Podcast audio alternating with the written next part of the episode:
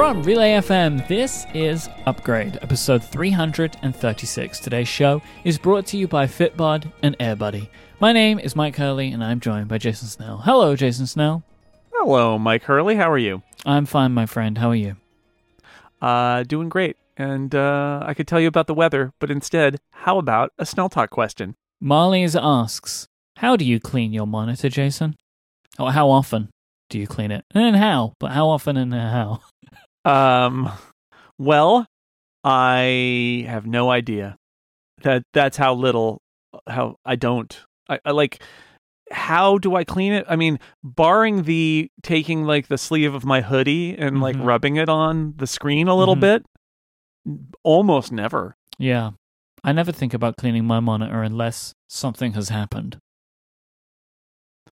You know? Right. I mean, if if you if somebody tells a joke while you're drinking something and you go "Pfft," hmm and spit take all over your monitor, you you should clean your monitor then. Yeah. But but otherwise, no. I, and the my window is to my left, and it so I very I don't have glare on my monitor, Mm. and so I don't glare is where you're really going to see stuff on your monitor, Mhm. and so I don't. So it, it happens occasionally. I will be like, oh, I should probably. I'll I'll see it at an angle when it's turned off, and I'll be like, oh. I should clean my monitor, but um, that happens very rarely. Only certain times of year, I suppose, when the sun is in the right position to reflect off of the monitor. If you would like to send in a question to help us open an episode of the show, just send out a tweet with the hashtag SnellTalk or use question mark SnellTalk in the Relay FM members Discord, and you can help us uh, with any question you like. Uh, I have a follow up, a programming note. Uh, Upgradians may want to be aware that Apple's Q1 2020 results are coming this Wednesday.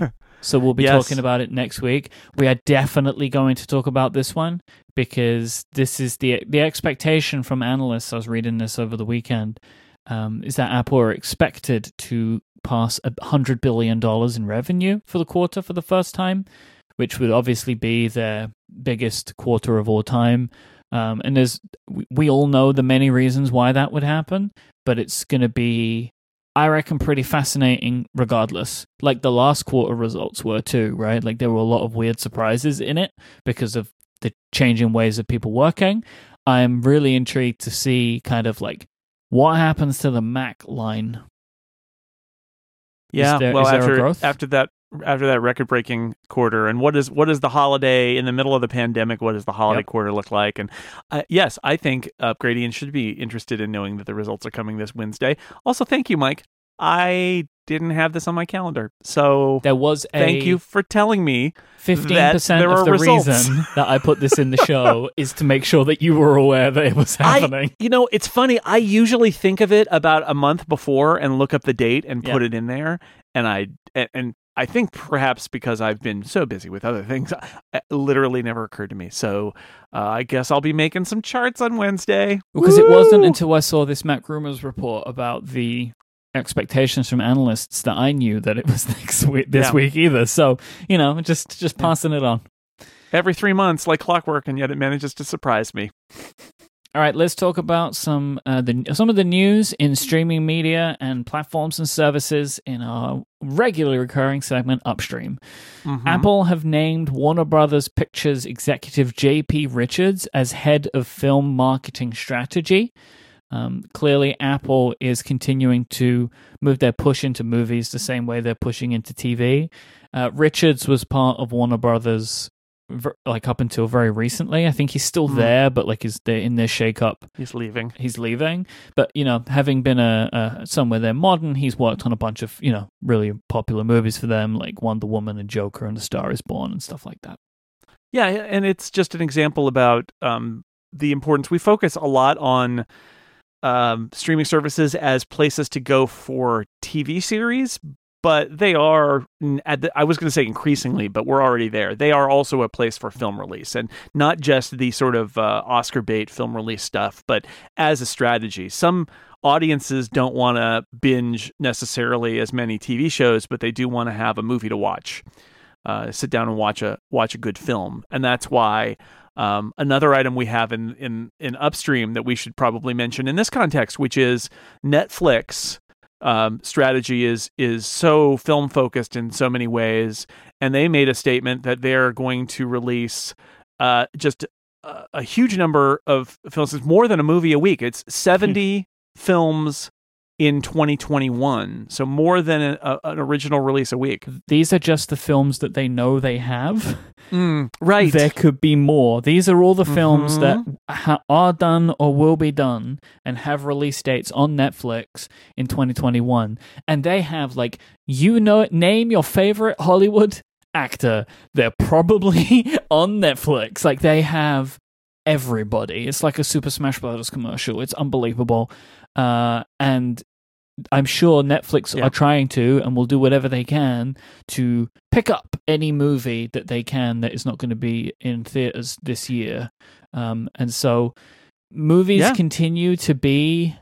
I think movies are the next part for the streaming services. Like it was TVs, right? TV shows, series. Sure. First they ate the TV Mhm. world, and now they're going to eat the movie Yep. world. and don't get it wrong like this is not pandemic related like they haven't got all Yeah. these movies because they're not going to be in the cinemas these were always going to be netflix movies by and There, large there's some acceleration there, Yeah. but it was going to happen anyway.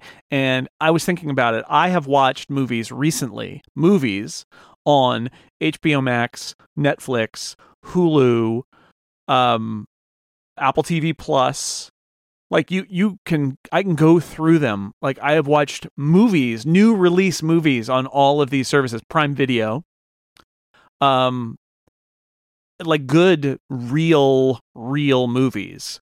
Um, and and so I get the appeal. I I get the appeal of it that Mhm. that you know the movies just keep rolling onto these services and and yeah, people there are different audiences for for these different things. Some people want to sit down and binge, uh, you know, ten episodes of something, and some people want to have like that big release movie that's two hours of super concentrated entertainment, and and the streaming services see that as an opportunity. So I think it's interesting Mhm. when you look at Netflix and then you see that Apple is staffing up even more on its film side. And we've had lots of reports about Apple making deals for movies and then doing development of movies and funding movies themselves. That like this is another trend. So whether you're looking at Apple TV Plus or you're looking at any of its competition, um, this is I, I think it's going to be an interesting question. We talked about the effects of the pandemic on the movie industry. In five years, what kind of movies are released on streaming and what kind of mo- movies are released in theaters and what does that look like because that's an interesting question of like what does a streaming movie look like because i think if you asked any of the streaming services they would say we're not making we're not making lesser movies. These aren't like you know what we used to call tv movies that were like movies but really it's just like low budget and it's it's really like a, a one episode tv show. They want them to feel you know completely cinematic and and real. And at the same time traditional movie theaters had kind of crowded out almost everything that wasn't either a prestige Oscar bait kind of movie or a blockbuster. So there's plenty of room for all kinds of movies maybe on streaming that wouldn't be there in, in movie theaters. So, uh, you know, I, I think it would be a mistake to say that that streaming isn't going to transform um, the if you know watching a movie Mhm.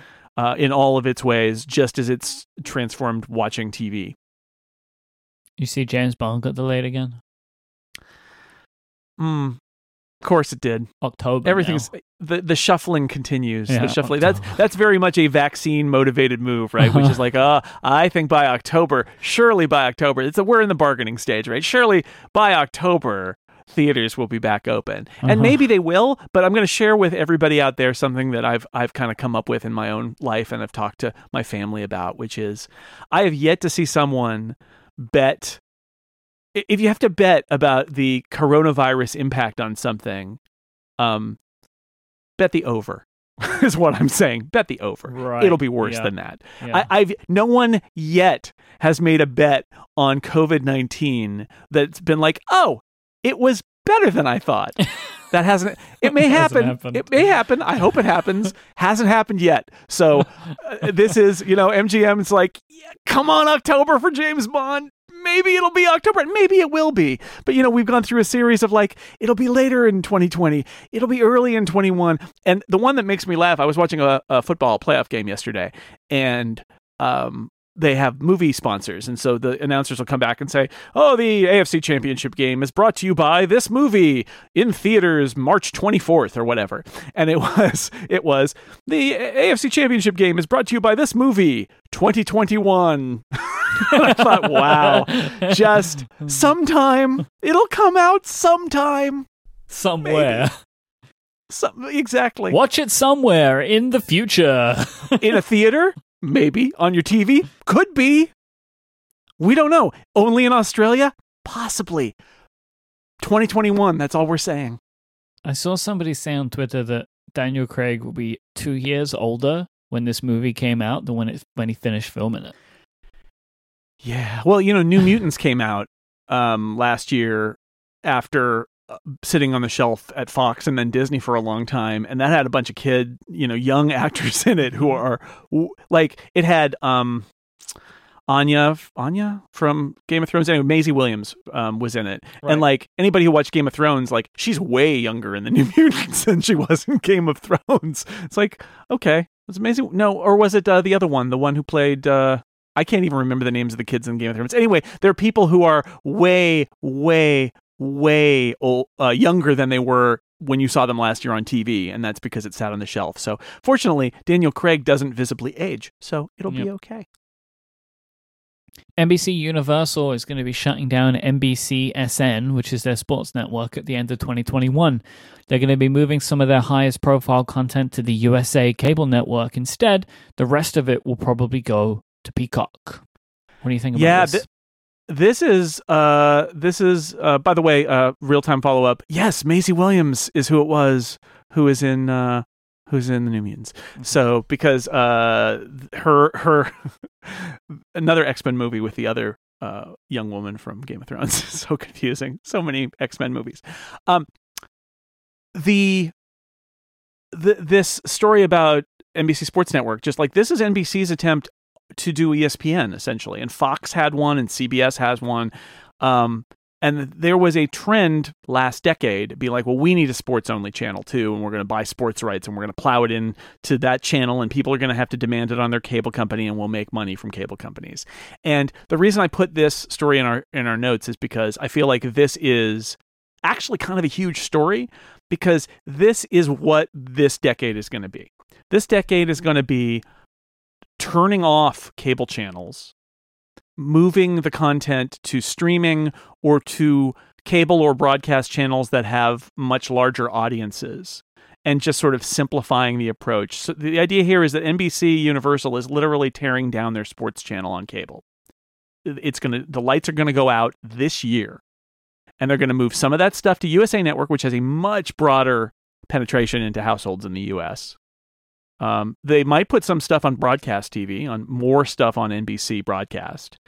And they've got Peacock, so they know they can put literally everything else can just go on Peacock. Mhm. And and it will. And that this is their strategy. And and so is it is it super notable as a story unto itself? Maybe not, but I feel like we're going to see this same story happen again and again until the, you know what we think of as the cable bundle is a lot more simplified because a lot of that stuff is just not going to make financial sense anymore and streaming becomes something that makes more financial sense so um, i'm not surprised this is where this is the home of the premier league this is where ted lasso Yeah. got Yeah. its uh, start was the ads for the premier league on nbcsn and they're shutting it down because Uh, at some point somebody said why are we spending all the money on having our own sports network when we can just put the high profile stuff on USA and everything else on Peacock and be done with it and that's what they're going to do. Following on from this, NBC's Peacock and the WWE have entered an agreement to make Peacock the only place for the WWE Network streaming service to be available in the US. We go now to upgrades special wrestling correspondent. This Mike is a huge Hurley. deal. This is a massive Yeah. deal. So the WWE has 1.5 million, I believe, paying subscribers in the US, um, which now becomes a base for Peacock as well. Yep. they all get Peacock P- Peacock Premium, I think, which is the one that it's got ads, but it's the one you have to pay for, and that's where all Yep. that content goes, and all those subscribers get just moved over into into Peacock, which means they get access to all the all the Peacock stuff too. Yeah, it's interesting because you could either keep paying the same amount that you were paying and get premium with no ads, or you can cut it down by half, get ads on Peacock stuff, and then you also still get all the WWE content as well. Um, the Wall Street Journal says this deal is worth over a billion dollars for the WWE. Hmm. it's super interesting. I now expect to see uh, the WWE enter into these agreements with other companies around the globe now. Um, the Yeah. WWE network is worldwide because they own all the content, so they don't Right. really have issues. Because so the way that it works, they- they're kind of clever about it in a way. Their TV shows were never on the WWE network. Um, Right. they, they play them later, but they have arrangements. So, like one of their shows is on the USA network already, which is part of NBC. Mhm. Um, and then they have different agreements around the world, but they have additional content. And what used to be their pay per views have always shown on the WWE network. right. And- This is this is the transformation from the idea of we're going to do a pay per view of Yep. the Royal Rumble or whatever Yep. to we're going to just put it on our streaming service and go from an a la carte model to a s- subscription streaming service Mhm. model. Which we anybody who listens to Upstream will nod and say, okay, that's interesting because they they threw out their kind of old old model and went to this new model and now they're ro- they're just wrapping it inside of of Peacock. Yep. They're they're wrapping it inside of an existing you know, this is essentially NBC Universal not buying the WWE, but buying the, you know, buying or licensing the WWE's streaming content, all Yep. of it.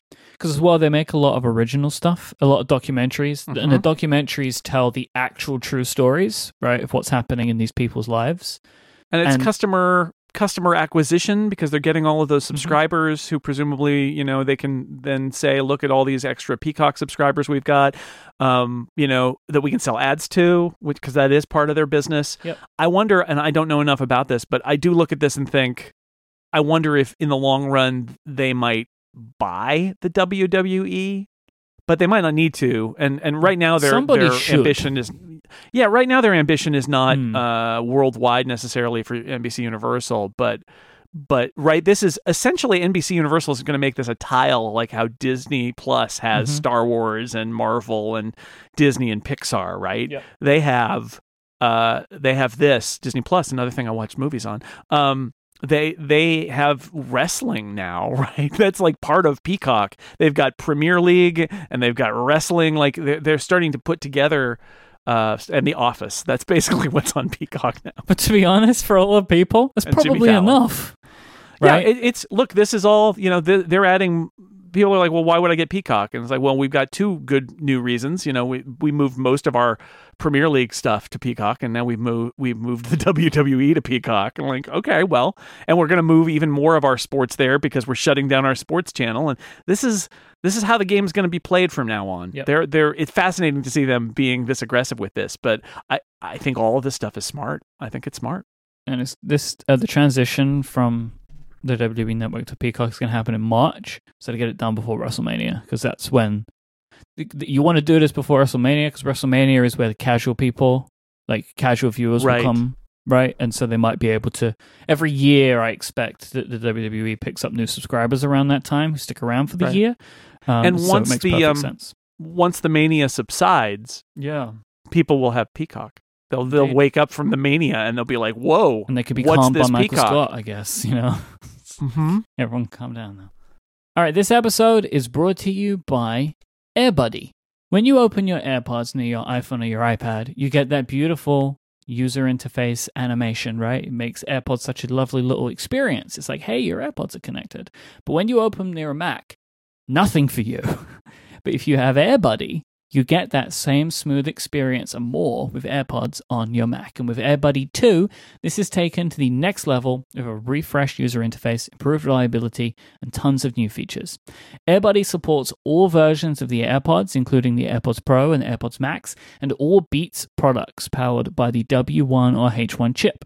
Simply connect and change listening modes at the same time with a single gesture on the trackpad. Using AirBuddy's connection modes, you can automate system volume, audio input, and listening mode so that you're ready to go for that video conference with just a single click. That's very clever stuff and it's very useful. Uh, AirBuddy can also show you battery information for your iPhone, iPad, or iPod Touch and their accessories, or from the batteries widget, which can be added to Notification Center on macOS.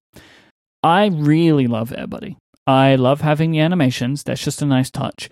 But like that battery widget is very useful and it's doing something that the Mac doesn't do. There isn't one, right? We have those battery widgets on iOS, but we don't have them on the Mac and you can get them this way. And one of my very favorite features is you can assign a keyboard shortcut to some of the interactions in AirBuddy. So if I'm wearing headphones or whatever, and for whatever reason it's not connecting to my Mac, I have this issue. Uh, I use a keyboard shortcut, and it will find the like whatever headphones are in use and closest to that Mac, it will connect to them instantly. It's really fantastic. I, I use this every single day with my AirPods Max. I just hit the shortcut and it says it's connected and I'm good to go. AirBuddy is sandboxed. It doesn't require any kernel extensions. It's fully compatible with macOS Big Sur and Apple Silicon, and but it works on any Mac with Bluetooth Low Energy running macOS 10.14.6 or later, so it still works there as well. And as a fun side note, this app is made by friends of the show, Guy Rambo. So you know it's good. Uh, if you have AirPods and you have a Mac, you need AirBuddy. Go to airbuddy.app slash upgradefm to learn more. The first 100 upgradians to use that URL will get AirBuddy with a 20% discount. That's airbuddy.app slash upgradefm. Go there quick to get that 20% discount. There'll be a link in the show notes too. Our thanks to AirBuddy for their support of this show and Relay FM. I use this app every single day. Big recommend. It's good. So Apple today announced a feature that, has been rumored. It was actually a feature that we spoke about a couple of weeks ago. Was we hey, did. Apple should add this to Fitness Plus. It's mm-hmm. called Time to Walk. It is a inspiring audio walking experience. This is an Ooh. Apple Watch and AirPods feature. So, which is interesting to me. The only way you can listen to this content is by using an Apple Watch with connected Bluetooth headphones. Uh, there will be weekly original content featuring influential and inspiring people. Uh, the first four episodes of this fitness content uh, feature Dolly Parton, Draymond Green, Shawn Mendes, and Uzo Aduba. They show, and what I like as well, so that basically they're talking to you about something, they have a story for you, right? So right. they'll tell you, it's all different stuff. They, everybody's got their own story. And while they're telling you the stories, they show images on the Apple Watch as you're listening, which are relevant to the story that they're telling. And then once the story's over, there's a short playlist of Apple Music tracks that accompany the story. So as you can imagine, Shawn Mendes is one, features three Shawn Mendes songs. Right? Like, that's how that goes. Uh, these stories um, will automatically download to your Apple Watch, but I think that's on the next version of WatchOS currently, because without a, an update, they're available now, um, and you have to download them from the Fitness app. So they're in the Fitness app today. It's just server side content stuff. Um, I really like as well that this feature is available for wheelchair users as well, and it's called Time to Push if you're a wheelchair user. Um, and so that I just think that's just a nice way of doing it. Um, but that's available there. I've seen a lot of people say that these are podcasts. I don't understand why people keep saying that.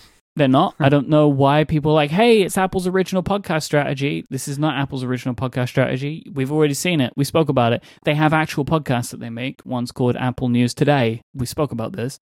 Um, I think you know, I think it's that it they're they're saying it's going to be released weekly, and so at a glance, you could say it's audio, original audio content released weekly. But it is, I mean, tied into Fitness Plus and only available on the Apple Watch. Like right? Like it's not quite the same, but I get I get the release schedule being a a feeling like spoken word on a release schedule feels podcasty. Sure, uh, there are like I understand that, but it does. They just don't feel. I just don't understand.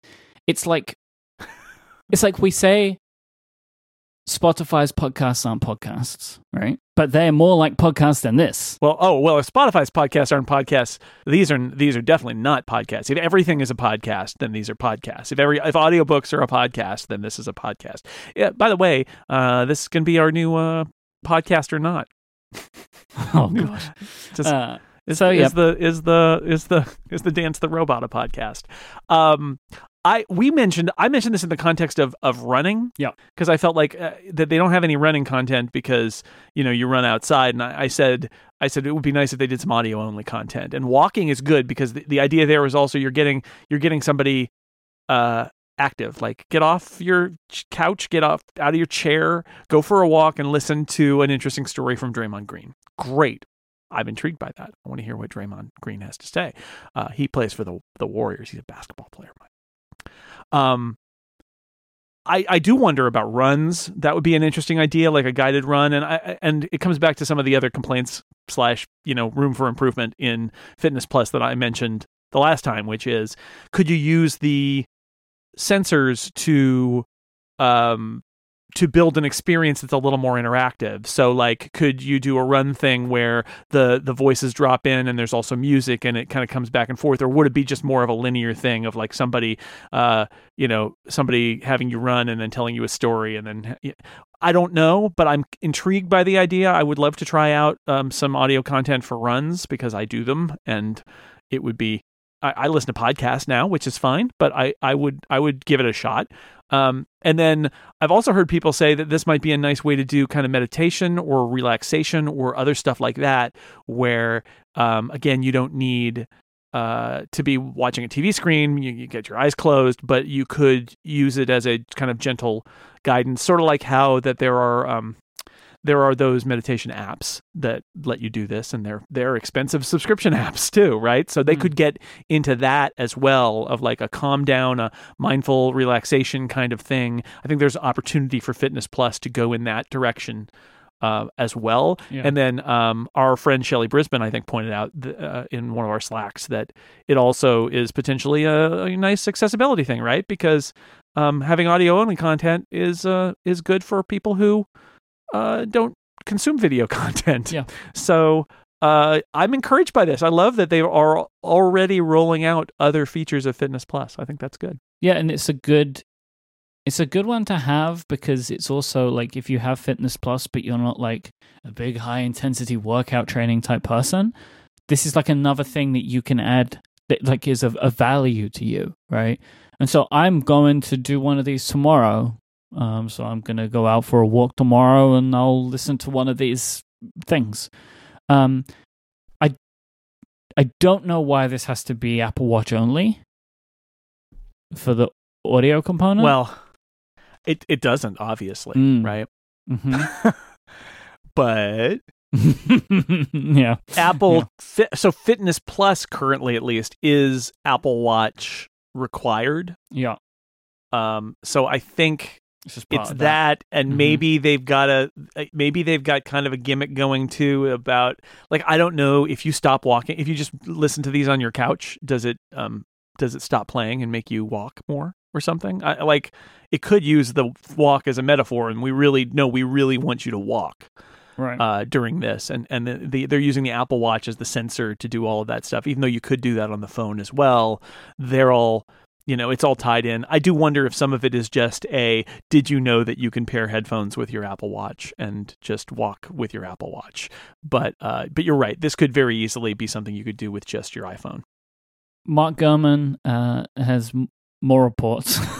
we have a couple more Mark Gurman reports. He wasn't done. He wasn't. He done. wasn't done on that Friday afternoon. He wasn't done. Uh, first one is about Apple's upcoming VR headset.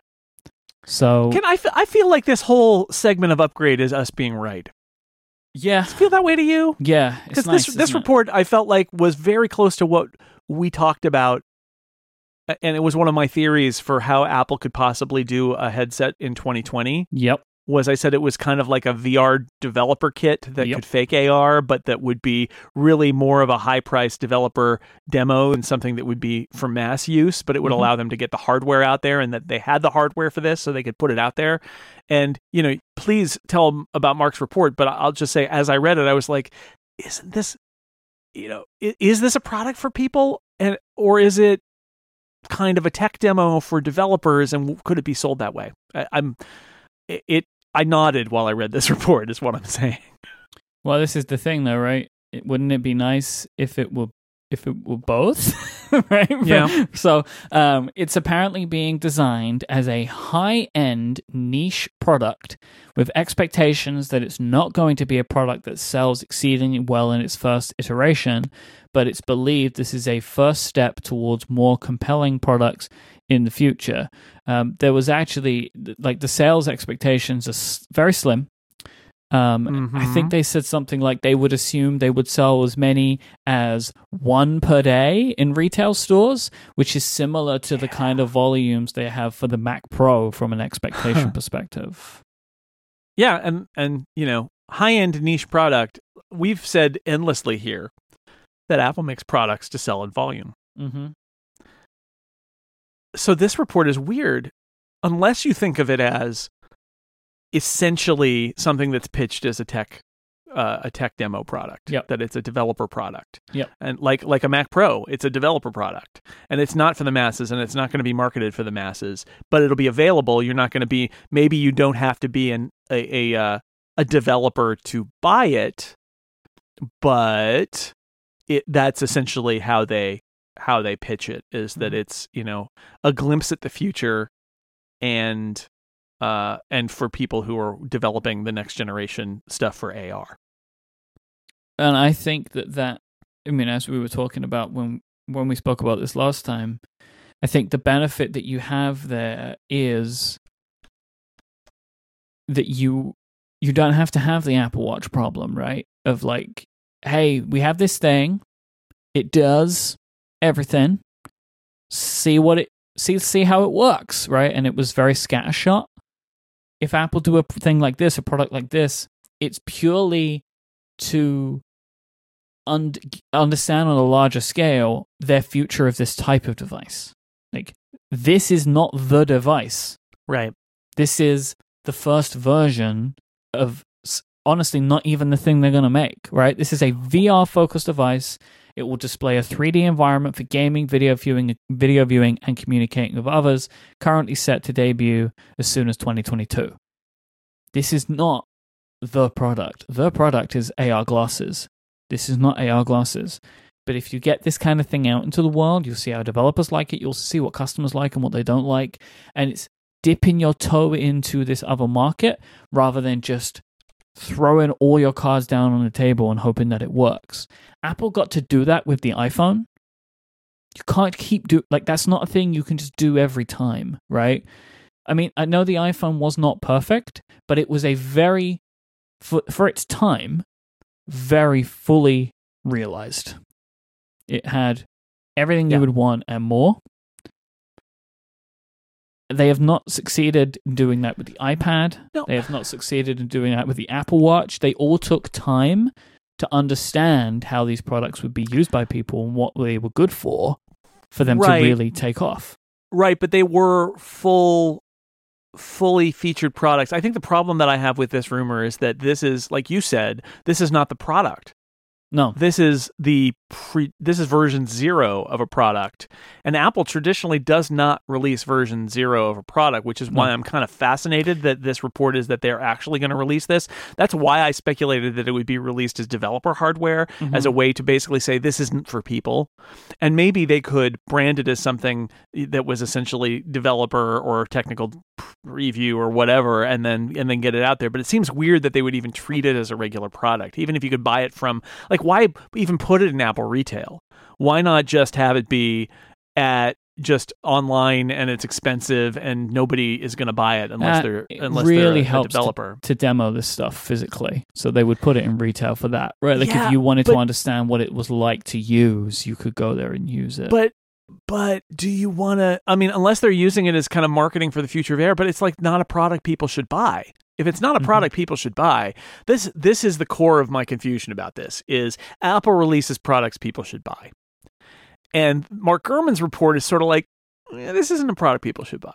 It's not, and it's not going to sell well, and it's going to be expensive, and it's a niche product, but they're going to do it, and it's going to be VR, not AR, and you know, and it's everything that we described, which is you could take an iPhone and iPhone games and all those things and put them in a headset and have something like an Oculus Quest 2.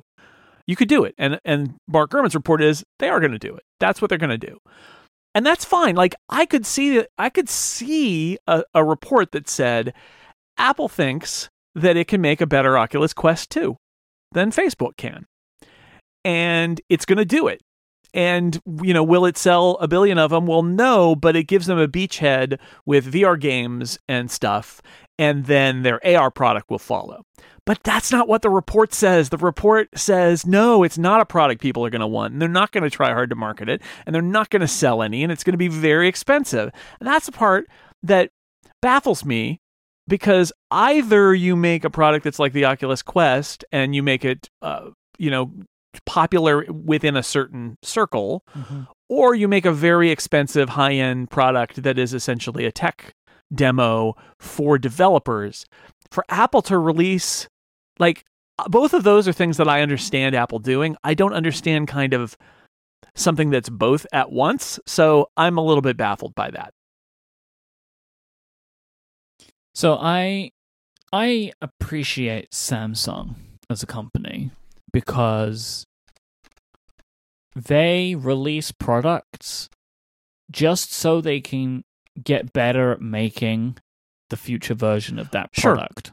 Sure. Right? But Apple doesn't do that. Right. Not typically, no. Uh, but I Even the Apple Watch didn't feel like a throw it against the wall kind No. of product, even though even though its messaging was very much throw it against the wall. It Uh, did yes. feel like a, a focused Apple product, just It a first generation product. when they showed it off, right? So this, I keep bringing up the Apple Watch in, in relation. When they showed it off, it seemed like, wow, this thing can do anything.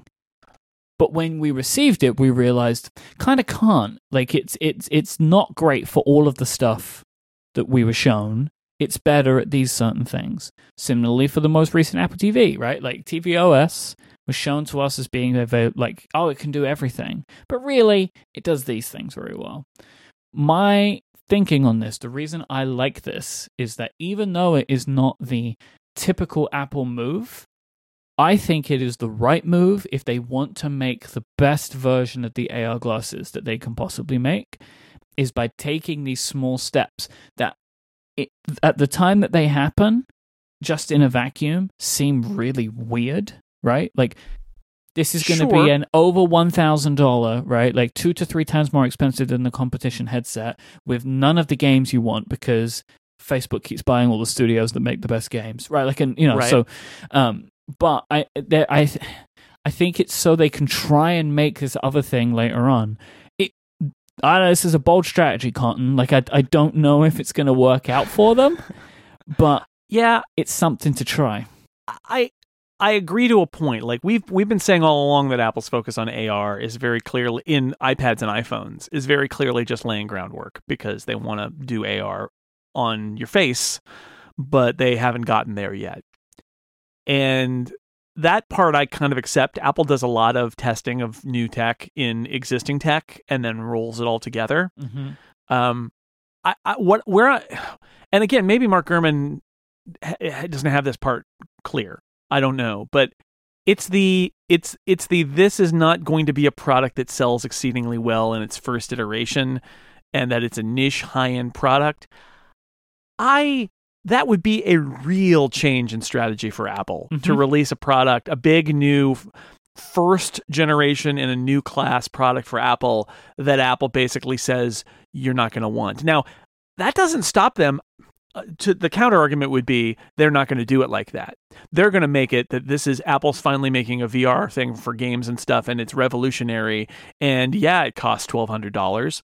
If you want it, go buy it. And everybody will scream about the price. And Apple behind the scenes is like, that's fine. We don't want you to actually buy this one. But that they're going to be like, no, but it's best in class. And look at how beautiful. Like, according to the Gurman report, the uh, the screen quality is way better, which is, you know, VR goggles, uh, the it's grainy, right? We're used to high resolution displays and they, they aren't capable of that. So maybe this one is and it's truly HD and they're going to have really good cameras. They have iPhone cameras on it. So when you're in mixed reality mode and you can see the world around you, it actually looks pretty good. It's high resolution, it's color. Um and and because like the Quest 2 is it's low resolution in black and white and it still blows me away when I'm in that mixed reality mode. I'm like, whoa, I can see the world around me while I'm wearing these things. It's great, right? So if Apple could do that and do it really well, I can see all of that. It's just fascinating because it would be a change for them. And uh, I, I guess I guess we'll see. I think they could probably release something like this and hide it away more in a developer context, which is why I suggested that Mm-hmm. because then it's sort of like at a developer conference, Apple announced VR goggles that cost uh, $1,200 or whatever, a large amount of money. Nobody is interested in them, but it, it, it almost takes the pressure off of them. It makes everybody speculate about Apple's long term plans, but it takes the pressure off of Apple in one sense because they don't have to be that product. That product is has like a, a disclaimer on it, right? It's like this isn't a product. It's like it's like we're not gonna reviews of the of the uh, Apple Silicon uh, Mac Mini developer test kit that was running on the A14Z, or A12Z, it's like we don't care. Like it's not a real product. So Apple could do that if it wanted to and say this is not a real product. Look away, avert your eyes. If they choose not to do that, I'm not saying that they won't, and I'm not saying that's a bad idea, but I am saying that's really interesting because uh, Apple is heavily scrutinized. It's not something that I feel like they've really done before. It has a potential to really backfire on them. You worry about the stink of it stinking up what you do next. And maybe they're so confident that they're not worried about that. But I guess what I'm saying is in the past, they've just hidden this stuff. And if they choose not to hide it, that's going to be really interesting because I think it's a move that they haven't made before. Um, but, you know, make no mistake, I totally see what this product could be. Mhm. And it could be really great, even if it's very expensive. It could be actually kind of great.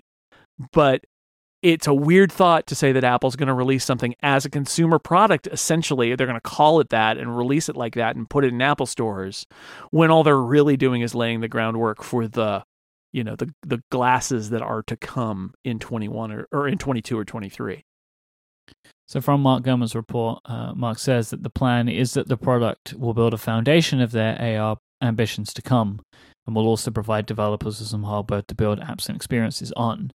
And this is the thing we can see the logic in that, but it's certainly an, a peculiar thing to do, though, right? Like, hey, this thing costs $1,200. We're going to show you all the features that it does. Psst, don't buy it. right that right and if they truly feel that way it's a developed product call it that Mhm. but i do wonder if they're like well you know our our fans some of them will buy this Mhm.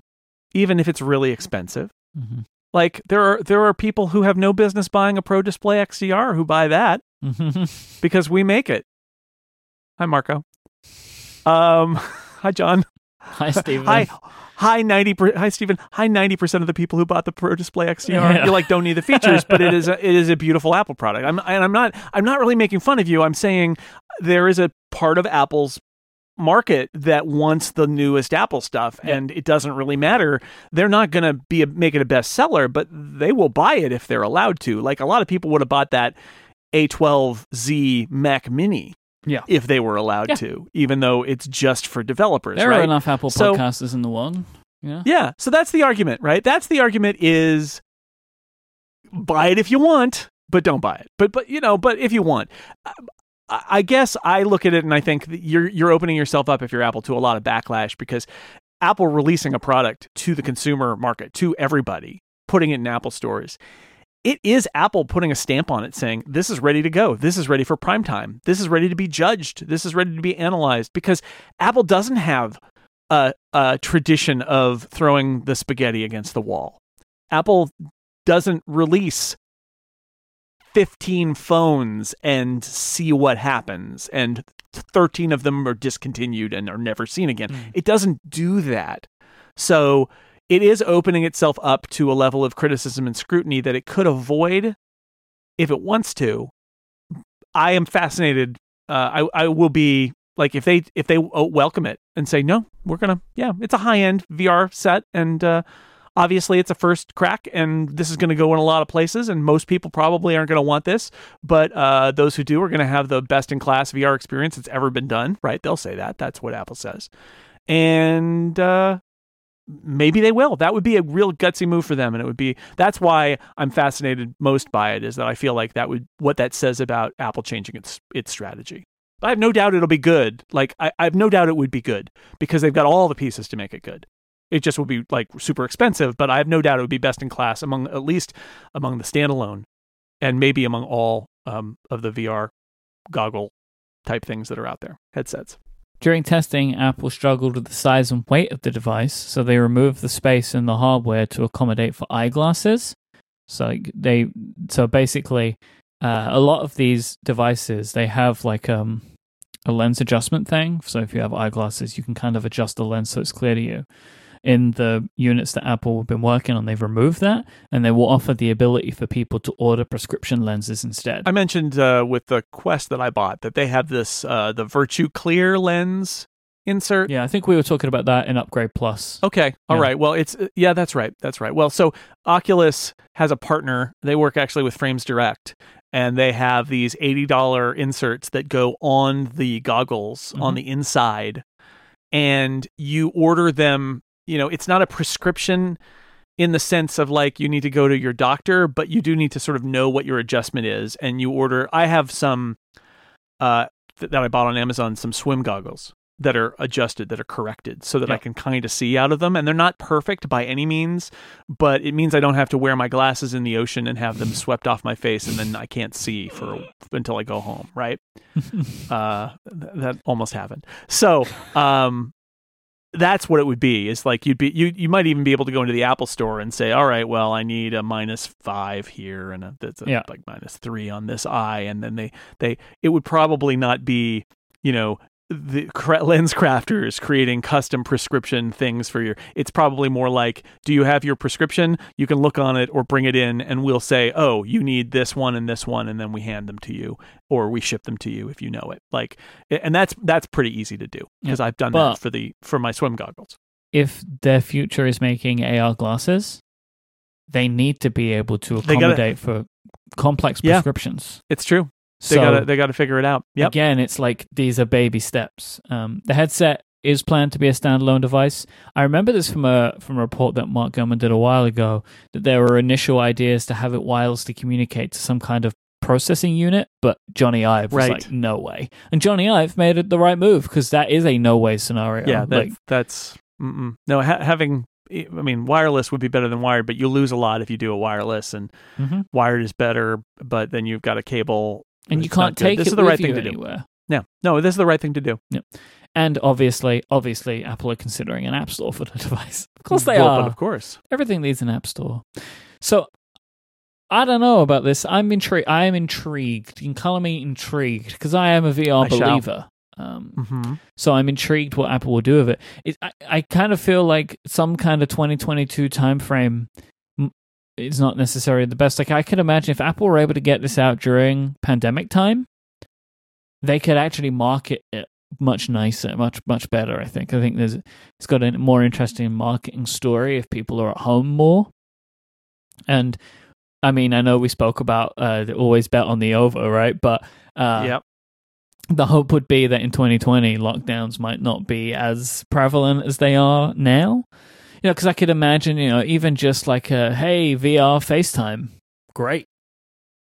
Right. you know? Um yeah i i will say for my own for for myself i'm more interested in a vr product than an ar product because apple's ar glasses will be intended to be a thing i wear all the time and i still don't know how comfortable i am with that as a notion where with Hmm. vr i'm like i'm in for a while then i'm out right and Yeah. it's not part of my life so cool report though yeah all right, this episode is brought to you by Fitbod, the fitness app that provides a personalized exercise plan, a fitness plan that actually fits you. Because when it comes to fitness, Fitbod believes that everyone can be better. Whether you're working out three days a week or twice a day, Fitbod's algorithm uses data and analytics to help you build on your previous workout so that your next workout is scientifically proven to be better than your last. Fitbod has been fine tuned by certified personal trainers to bring the best practices in strength training to you. Your workout program is tailored to your exact needs, making it perfectly suited to your unique body, experience, environment, and goals. Look, it can be hard to know exactly how much you should be doing while exercising. So Fitbod takes care of all of that for you so you don't have to worry about under or overtraining.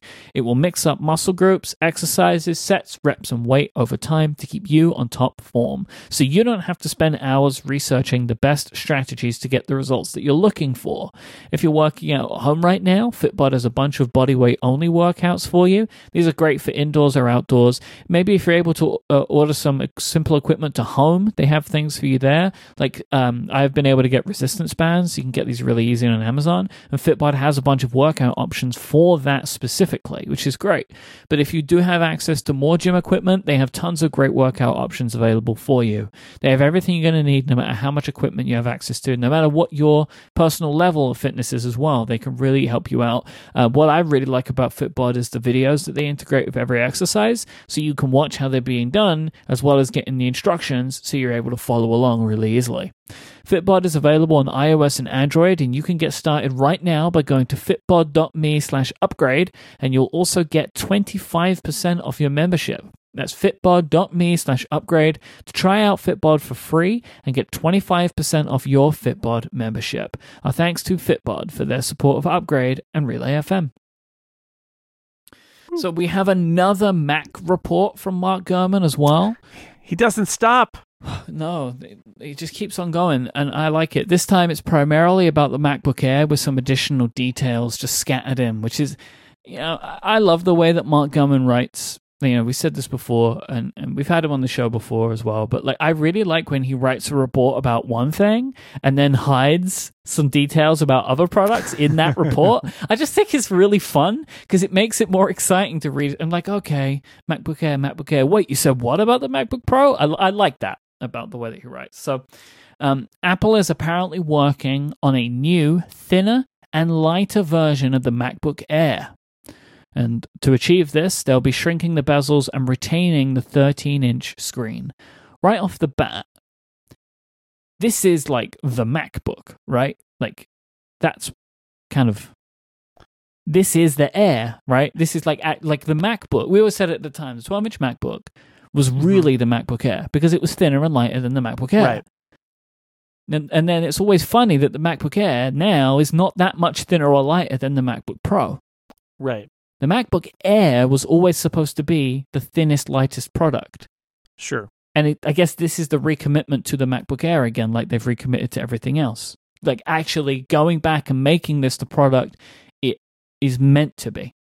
Yeah, this looks to me like I, I wrote a Macworld piece about how I thought they should just take the 12 inch MacBook and bring it back. And Mark's report here makes me think that Apple perhaps has decided that 12 inches is just too small a screen in going forward as they space out the Mac OS with Big mm-hmm. Sur, and that what they want is a 13 inch screen, but that they can still make it thinner and lighter. And if you look, if you think of it that way, and you think about how we got here with the MacBook Air, right? They killed it. Basically, they put it on life support. It just sort of sat out there with no Retina screen. They tried to sell us a MacBook. They tried to sell us the low end, the MacBook Pro Escape. People just kept buying the MacBook Air, and they finally said, "All right, you're right you want the MacBook Air, here it is. And they they release a, a product that is, um, you know, it's a MacBook Air. Like if you use the the old MacBook Air and then you picked up the Retina MacBook Air in any form, you're like, oh yeah, this is the same computer. Um, this report suggests to me that behind that there's a redesign that they they came out with an Air that was they put together a Retina MacBook Air that looked more or less like the old MacBook Air, but that this is the new airier MacBook Air, right? Like that this is this is one that doesn't necessarily look exactly like the old mm-hmm. classic model, mm-hmm. but is going to do a lot of the same things that the 12-inch MacBook tried to do in terms of being thinner and lighter. And maybe the 12-inch MacBook design just didn't work with the the new keyboard that they've settled on or uh, you know something some other aspect of Apple Silicon. I don't know. Uh, their MagSafe plans, lots of things it could be. But um the need for a, a, a an airier MacBook Air remained. And um, so this is fascinating that they apparently are working on this idea yeah. of of how do we make take the existing Air, which is very thin and light, but as my Macworld article pointed out, it's still like eight tenths of a pound heavier than the 12 inch MacBook. Like there's there's room to make a smaller MacBook Air. There really is a smaller and lighter MacBook Air, and I guess they're going there. Yep. However, Mark Gurman also says that they thought about making a 15 inch model, but that's not happening right now. And that made me laugh because I'm like, remember the, the the big iBook that was the same number of pixels as the small iBook? It was just a 14 inch iBook. It was just like the large print edition mm. of the hmm. other iBook. I, I, I chuckled when I thought that when I saw this, but at the same time, consider it just like we had the 11 and the 13 of the MacBook Air. Like, there's no reason that somebody who wants a bigger screen should have to buy a Pro MacBook if they don't want it, right? That that it doesn't have to be connected to price. Uh-uh. Having a bigger screen no. doesn't have to be. So I, I laughed at this because a larger MacBook Air is not the thing I want in the world. But I also kind of understand how they might want to go there or consider going there at some point. Um, just because not everybody wants a little a little laptop with a little screen, and they don't necessarily need to buy a MacBook Pro to get those features. And if they're trying to differentiate, which I think is an important thing for Apple to do, to differentiate between the Air and the Pro, because right now there's very little space between them. Yep. Then this is a way to do that too. I really like that that thought of like the current MacBook Air is another version of a product called MacBook Air. But it isn't true to what the MacBook Air was Mm. supposed to be. Or it's or events have surpassed it, right? Yeah. Like the MacBook Pro has gotten so much smaller and lighter that now they're uncomfortably close together. Yeah. Because what it is now, what the MacBook Air, the current MacBook Air is, is just Apple's cheapest laptop. Right. Well, and it's it is thinner and lighter than the MacBook Pro, but like we saw the 12 inch MacBook and we're like that. Exactly. Now that because we've was, seen it. like you said that was Yeah. the air that was the true thin and light laptop and and there's that's what i mean when i say having looked at the specs of the of the 11 inch macbook air and the 13 inch macbook air and then the new retina macbook air um there's room there's room for it to be thinner and smaller and lighter there is definitely room for apple to push in that direction and it seems like they're going to which is great The new MacBook Air will also feature MagSafe along with a pair of USB 4 ports. And this is as a reminder USB 4 is the. it's thunderbolt Yeah, and USB C all in one little package. So it's Sure. like, cause it can, like it's, it's those things all together. Uh-huh. Um, This version is expected to be a higher end model with the current M1 MacBook Air sticking around in the lineup. All right. So, all right. Everybody, hold everything. Some of our speculation on this show has been about what's Apple's chip strategy and what's Apple's Mac strategy in terms of bringing out new stuff. And this is such a juicy little tidbit, right? Because what this is saying is guess what? We're going to bring a new MacBook Air in that's thinner and lighter and maybe even has a more powerful processor. I don't know. It- maybe Mark it'll have does the say that. Mark says the that, next uh, generation next generation of. Apple Silicon chips. and they're going to leave the old one, the old M1 there, Mhm. right? It's like I'm okay with that. I, I think it's fascinating though, right? Because that that's them saying, all right, that 9.99 or maybe even less, pr- that that M1 is going to stick around, but spend a little more money, you get the thinner, lighter, faster version. Mhm. That's not something they've done a lot of on the Mac side, although it's definitely an Apple move, but it's not necessarily so much of a Mac move. But that's that's interesting, and and I think not uh, entirely unexpected. The idea that the M1 computers would stick around because they're plenty fast, and they form the low end of the of the you know Apple Silicon line, and then Apple starts building on top of them with a new generation of processors rather than just iterating. And that seems to be at least this is a first indication that that's Apple's plan is come out with a new MacBook Air with a next generation processor and leave the old one in the price list. Because honestly, even at, even if it stays at 9.99, such a such a great deal at 9.99. On ATP last week, Marco uh, went off for a while about how great the MacBook Air is, and all I can say is cosign. I, I agree completely. Um, even at 9.99, it's such a great deal. So to Apple's got Apple has latitude to just let it sit there and build newer products higher up in the product line or push it down in price a little bit and slide in a new MacBook Air to like they've got the room to do it. Mhm. So I think that's what they're doing according to Mark Gurman and Yep. um, that's fascinating. this is their strat. Like we've wondered, like what will happen. This is the strategy. It isn't that all the Macs will get updated with all the new chips all the time. Like there's going to be, honestly, kind of like the iOS devices. You can still buy last year's, and we'll make it a little bit cheaper, and it will have that those set of features, and, it, and then that'll stay as it is. Then here's the M2 versions, here's the M3 versions, here's the M4 versions, and so on. Uh, this is kind of making me feel like I think they're going to have a bunch of different letter chips. Yeah, M1X. No, more like M1 might be the lower end ones, and then it might be a different set for the middle ones. Like to kind of Hmm. differentiate them from each other. Because it feels like to me, there's going to be a lot of processors flying around here. Yeah. And I wonder how they're going to name it because, yeah, maybe they would be like M1, M1X, M1T. and then Right. M2, M2X, M2T, right? So they can kind of Maybe. you've got the low end chips, the mid range chips, the high end chips, and then they will iterate every year. I'm not sure. Right. Anyway, I'll talk about those little details. Oh, by the way, this is due to be released in the second half of this year or early 2022. So we're going to get basically a year out of the current Right. MacBook Air before they iterate Right. that. I read that as a as a you know maybe fall Mhm. or maybe it'll slide into into next year. Yeah.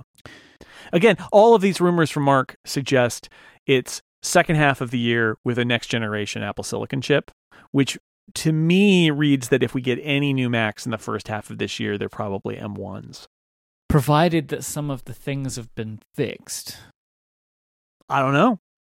Hmm. I don't I know. I, I'm not entirely convinced that there will be any new Macs in the first half of this year if Mark's reports are accurate, right? Because Mhm. he's talked a lot about next generation chips, and and the implication there is that the next Macs will have next generation chips, but there's also sort of a strong implication that it's sort of a June WWDC thing, maybe. Mm-hmm. Um, I don't know. That it, it is. It would be interesting if those. Honestly, the M1 Macs made such a big splash that if there was ever a year where Apple could afford to just not update anything until June or July, it's this year. But I still would love something sooner than that. So the next line of MacBook Pros that we spoke about last week uh, will gain an SD card slot as one of their I/O expansions. So we spoke about having more ports. SD card, one of those Sure. ports. Make a lot of people happy. Yeah. I think that also this is one of those things where it makes more people happy than people that use it, Sure, right? people love having the freedom, the ability, Yeah. the possibility of an upgrade or of a of using a particular kind of port, and then they they don't necessarily, but they like to know that they could in a pinch. And Mhm. I've been in that situation where I've had an SD card, and I'm like, mm, what do I? Anybody have an adapter? Because I just don't have an adapter around, and and the laptops don't have it. And I do you for the record, I use the SD card reader on the back of my iMac every week. Apple has also uh, apparently been developing the underlying support for cellular Macs, but it's unknown when this will become an option. I love this report because I think what it suggests is that cellular Macs are going to happen. Um, my my feeling all along has been that cellular Macs aren't going to happen now that they bought Intel's five, you know, cellular Yes. radio business. They're going to make 5G chips integrated, perhaps even integrated in Apple Silicon, but they're going to make their own Apple 5G chips. And at that point, they're going to say, well, we should put this in the Mac. And so Yeah. they're laying the groundwork here. This Yeah. feels very much like a report where, like, the OS group is now working on cellular control stuff because there are lots of issues where ideally you want to be able to do what you do on iOS, where you can say, don't allow cellular or Mhm. do allow cellular or be able to like control when data gets transferred because unless you've got an unlimited plan and even if you have an unlimited plan if you've got a narrow pipe and you want certain kinds of data to go through like there's nothing worse than being somewhere and being like why can't I do this? And the answer is well because you're uploading photos in the background. It's like I don't want to do that now on the cellular network even if you have unlimited data because it slows down your network, right? So they got to build some software, ideally software infrastructure for that. And it sounds like that's happening, but his source is basically like, well, we're doing this. Well, when is that going to happen? And there's no hardware source to say, well, the plan is we're going to put that hardware in on X date. But it is encouraging that they're actually working on it, right? Because you can't you can't put cellular modems in Macs without laying that groundwork. So I'm very excited that they're laying the groundwork. I completely agree with you that like we won't get these until whenever it is Apple does make their own modems, which we know they're doing, right? Like it's one of those Sure. things. It's not even a rumor. They they bought Intel's business. Like you wouldn't do that, right? Like oh, we we just feel sorry for these people. No, they're doing Yeah. it because as well, uh, they don't get on very well with Qualcomm. That's Uh, right. So, uh, yeah, I, they, this will happen when that happens, and it's not going to Mm-hmm. happen before, I don't think. Um, Apple has apparently also been doing work for Face ID on their new Macs and was hoping for this to ship in the iMac redesign, but is apparently now unlikely to happen this time around. Mm. So that's disappointing. Very. um it's it's you know this is that one two one step forward one step back kind of thing from mark Gurman where it's like they are working on face id for the mac but um not now You're not going to get it now because the new iMac with a new redesigned iMac, you know, uh, hardware would be the perfect time to put in uh, all the sensors for Face ID. Mm-hmm. Um, and it sounds like he's basically saying, well, they're working on it, but it's not not ready for for now. Mm-hmm. And that's that's that's too bad because Mhm. if there's ever a product that do, that could use Face ID, it's uh it's the iMac. More than anything.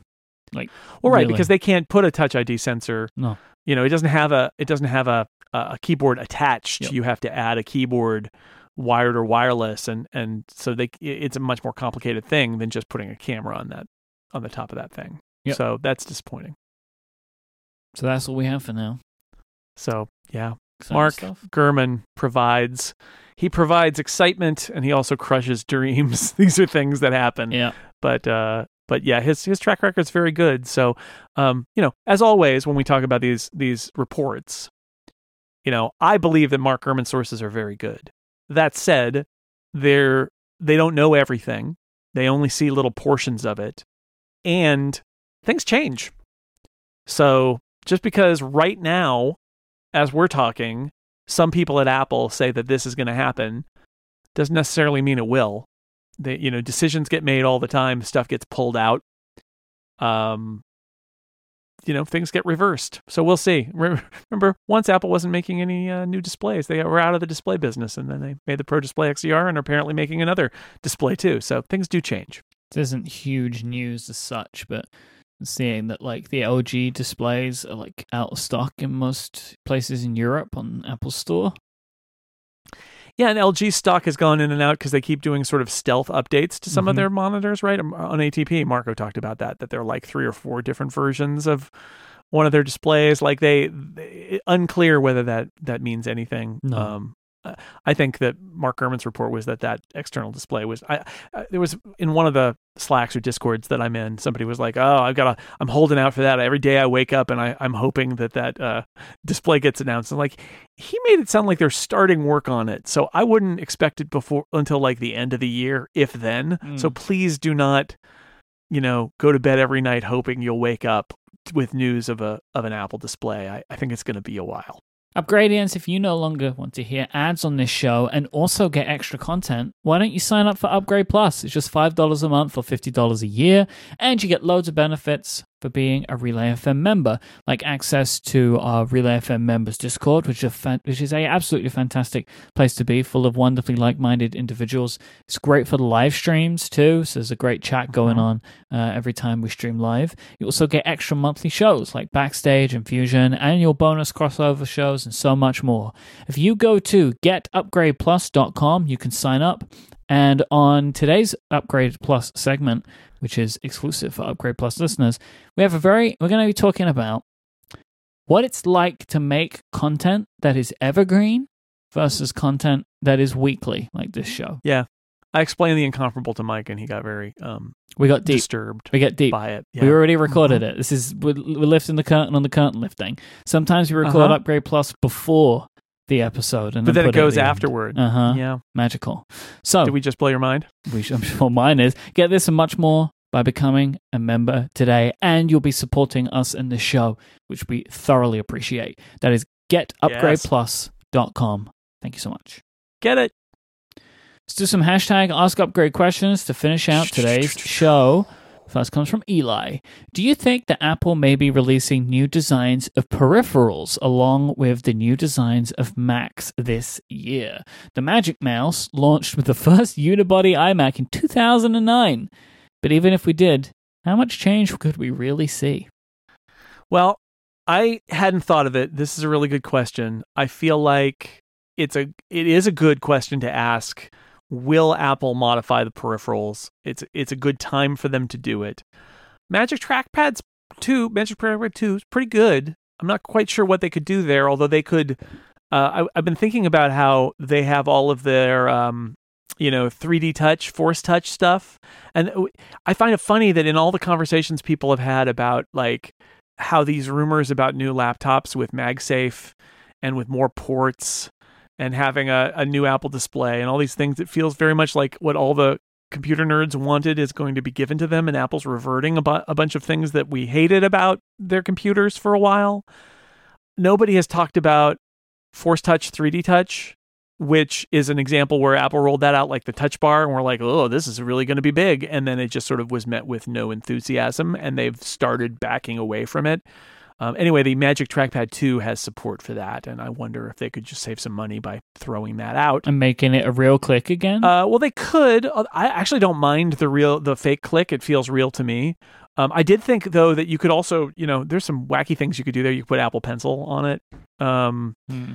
I, I don't know. There's things that they could do there, but the mouse is a really great example where people have been making hay about that charger on the bottom of it for so long now that a redesigned uh, mouse that didn't charge on the bottom uh, would probably be worth doing. Um, the the people who've been working, it's not as if the people who work on uh, input devices at Apple are not busy because they are like they just did the Magic Keyboard for iPad and they did the Magic Keyboard for the laptops. Those are those are big. Those are actually pretty big jobs that they did. But uh, is there something coming after that? Uh, it would be a good time for Apple to refresh its input devices, Eli. Um, so maybe. I would use a wired Apple keyboard that had Touch ID on it. Sure, that would be great if they could do something like that. That would be Mhm. yeah, a magic magic keyboard with Touch ID. Sure. Mhm. And because wired keyboards, I use them all the time now.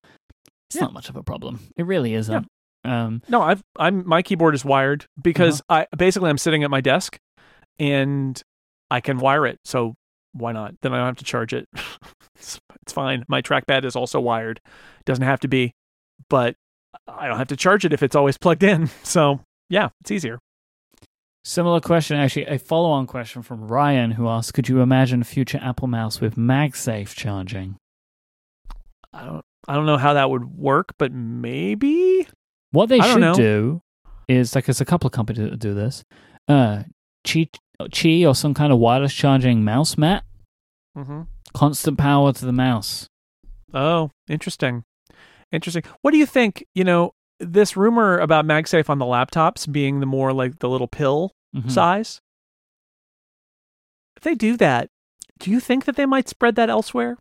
Do you think that that might pop up on peripherals? Maybe. Do you think that that might be? They wouldn't. They wouldn't put two MagSafes on the iPhone, would they? One on the bottom and one on the back. for that for that portless iPhone. I would like that because then I could still use my pop socket. I hadn't thought of that until now. Well, and it's not induction, right? It's uh, the the the MagSafe as described, which is like the MagSafe that we used to have, is not Mhm. an induction charge. It's a direct connect, Mhm. uh, guided by magnets, and so it's a much more efficient, fast charge. I would love that, honestly, because uh, then I wouldn't have to to use the MagSafe puck style charging. I could imagine, you know, you could put that on a trackpad and a mouse really easily as well, and then that, you know, for if Right. we're talking about peripherals, that could be I how just- you charge peripherals. The the reason, I mean, I just it, the thought just occurred to me that one way you could get rid of Lightning is with MagSafe. If you built a new MagSafe that was, uh, you know, unlike people who remember the old MagSafe, it was like hardwired into the into the brick. And I think everybody's hoping that uh, the a new MagSafe Apple does is just USB C on one end and the MagSafe connector, and you can buy different lengths Mhm. and different kinds of MagSafe connectors ideally and it could even be a licensed product that they could they could work with licensees on um but if you could you also then drop lightning away from a lot of these products that charge via lightning and instead use MagSafe to make that connection and then just every everything becomes MagSafe which is uh, Apple proprietary I get it but so is lightning and if you're not going to go to USB-C um maybe that would be a nice thing to do I don't know could they do data? they could if they wanted to, right? They could they could put all in fact some of these MagSafe adapters like I have I have the one that John Oh, yeah. Syracuse has. Yeah. Um those do data. Those do power and data through Yeah. the little thing that you pop you pop the thing in the USB-C port and then you have a little a little uh, thing that snaps on, but you can do data through those. And I guess it's Um, not a lot, but the mag, uh, the the the Magic Trackpad, sorry, the Magic Keyboard for with trackpad for iPad Pro it does keyboard input. I know you can't do any data through the USB C port that they have on there, but there's some data transfer going on there. Yeah, that's using Smart Connector. Yeah. But- uh, you know, But yeah. but that's magnetic, right? Like it's it's you know, it's it- sure. it's I mean- it's got that going on. So a new MagSafe could very definitely be data. And in fact, I would be surprised if it isn't. I would be surprised if it isn't essentially a USB C port because that allows Apple to do things like make a MagSafe connector for a monitor and data passes through it. It allows them to sell MagSafe, like I said, if they do a, a, a licensed program for MagSafe like they do with Lightning, they could have hubs that have, you know, you can attach to through that MagSafe port. It basically makes the MagSafe port another port on the on the laptop, which could be really interesting. So I don't know, maybe uh, maybe not, but uh, it's exciting to think about it. I have another two part question from Jack. Okay. Do you use your Echo Show as a digital photo frame? Uh yes, because I set up the new Echo Show, and part of the setup was, would you like to put pictures on it that rotate? You can have up to I don't know what five, ten, something like that. And the a- the um the app actually said let me pick photos from my photo library and upload them. Hmm. So I picked those photos, and th- those photos just update. I've never gone back to update them, although I suppose I will at some point. I'll get tired of looking at them, but that's what I do there's no the you know he asks if there's a good way to automate this and my understanding is no and if there is i haven't even bothered to look it's not that important honestly um so i don't have an answer here i just well, so i here's the thing. anticipate that every every every so often i'll do it our setup is different. I don't know how you set it up, um, but my Echo Show is connected to my Amazon Photos account, and we have hundreds of images that we've put Yeah. into our Amazon Photos account, and then the Echo Show just cycles through those. yeah i don't have that um i don't have that and i didn't want them to cycle through a large number of Right. like random photos i've taken so i picked like I, I actually went to my favorites in my photos library and picked five photos or something and put them in there and that's what i do so you can do either one you don't have to be they seem to have made it that you don't have to be an amazon photos ecosystem household in order to get pictures on your echo show which i appreciate because i'm not Yeah, I mean, I mean, we're not, uh, but I have Amazon Prime, so I have Amazon Photos. Yeah, and I just i do too i just don't downloaded the Photos app, picked a bunch of images from my phone, and uploaded Yeah. them. I guess I could chuck all my favorites on Amazon Photos and then it would use those. Maybe I'll Mhm. do that sometime. So know. maybe there's a way to automate it. If you know, you can send it in. We could put it in follow up. it's just the yeah. This is the you've reached the level of how much effort I was willing to put into this. Is Yeah. that I was willing to follow the setup instructions to pick some photos, and then I haven't done a single thing with it since. It's nice having those photos there, though. I have to Yeah. say, I do enjoy looking at the at the Echo and seeing pictures of my family. That's fun. And finally, Tom asks uh, on episode three, on last week's episode 335, you were talking about how the iMac Pro could have been in 20 Macs of 2020 if it was further in the future. If 20 Macs was 20, 20 well, I guess if it was 30 Macs was 2030, right? Uh, You Hmm. made the analogy to the Hall of Fame having a waiting period, right? So you, if you're going to put something in a Hall of Fame, you have to get a bit of distance from it so you can see its impact. Have Right. you considered inducting the 20 Macs list into a six colors Max of Fame, where you could then potentially induct another Mac every year? Well, this is a great idea. Um, I will say that many of the six, the 20 Macs for 2020 are infamous and not famous. um, it's I, I have considered at some point writing more of those um, in some form. What form it takes, I have not considered. I thought maybe that would be a thing that I could I could do five more five years from now or something like that. The idea of of inducting a new one every year, writing a new essay every year, I could do that. I I, I worry that it's going to not have a whole lot of impact if it's just once a year a, a, an essay appears instead of it being like a thing, a, a project where there's a rollout. But it's it's not a bad idea. I I you know if I'm still writing about Macs five ten years from now, which I anticipate that I will be, um, if you know everything works out okay, then uh, I anticipate revisiting and telling some other stories about other Macs along the way. But I don't have any plans beyond that, and Mm. this is an interesting idea. It's probably not one I would go for, but it, I I do like the idea of of just inducting things into the Hall of Fame or shame, depending. I'm looking at you, Mac Portable. The whole would it be like the um I'm trying to think of like notoriety, like some kind of like phrase, like the waiting room of notoriety, or like something yeah, it's like the that. the uh, yeah the no- the notable hallway. the greenhouse of notoriety. Uh, thank you so much for listening to this week's episode of Upgrade. If you have a hashtag Ask Upgrade question you would like to hear answered on the show, just send out a tweet with the hashtag Ask Upgrade or use question mark Ask Upgrade in the Relay FM members Discord, which you have access to if you subscribe to Upgrade Plus. Go to getupgradeplus.com to sign up and learn more. Thank you to AirBuddy and Fitbod for their support of this week's episode. If you want to find Jason online, go to sixcolors.com. Make sure you subscribe to the RSS feed because you're going to find out all of that hot information about quarterly earnings reports. Jason does the best reporting about the quarterly earnings reports charts, that you're charts, going to charts, find. charts, charts. And luckily, he was reminded that it was happening with a couple of Yeah, days' whew. notice, so he can prepare the charts, as they say. Mm. Uh, Jason is also at jsnell on Twitter, J S N E L L. Jason hosts many shows here at Relay FM and at The Incomparable as well.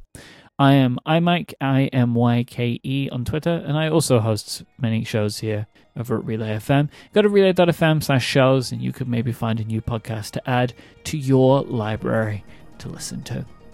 We'll be back next time. Until then, say goodbye, Jason Snell. Goodbye, Michael Hurley.